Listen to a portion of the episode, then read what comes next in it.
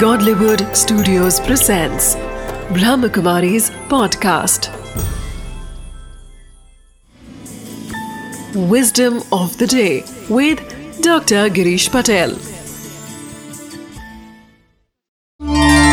नमस्कार हम सब सफल होना चाहते हैं और हम बहुत कुछ सोचते हैं कि यह करना है वो करना है यह करूँगा तभी मैं सफल हो जाऊँगा मुझे जल्दी जल्दी कार्य को करना है परंतु सफलता के लिए यह ज़रूरी नहीं है कि आप कितना फास्ट या स्लो जा रहे हैं। चाहे आप धीरे धीरे ही आगे बढ़ते हो, कोई बात नहीं। आप ज़रूर सफल होंगे।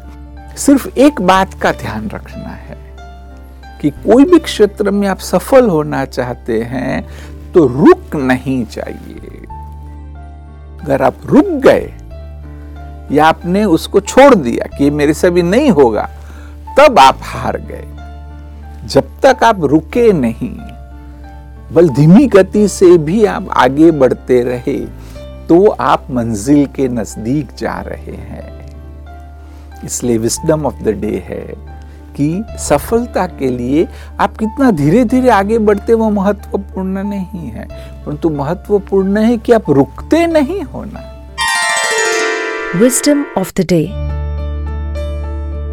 In order to achieve your goals, consistency in the right direction is more important than speed.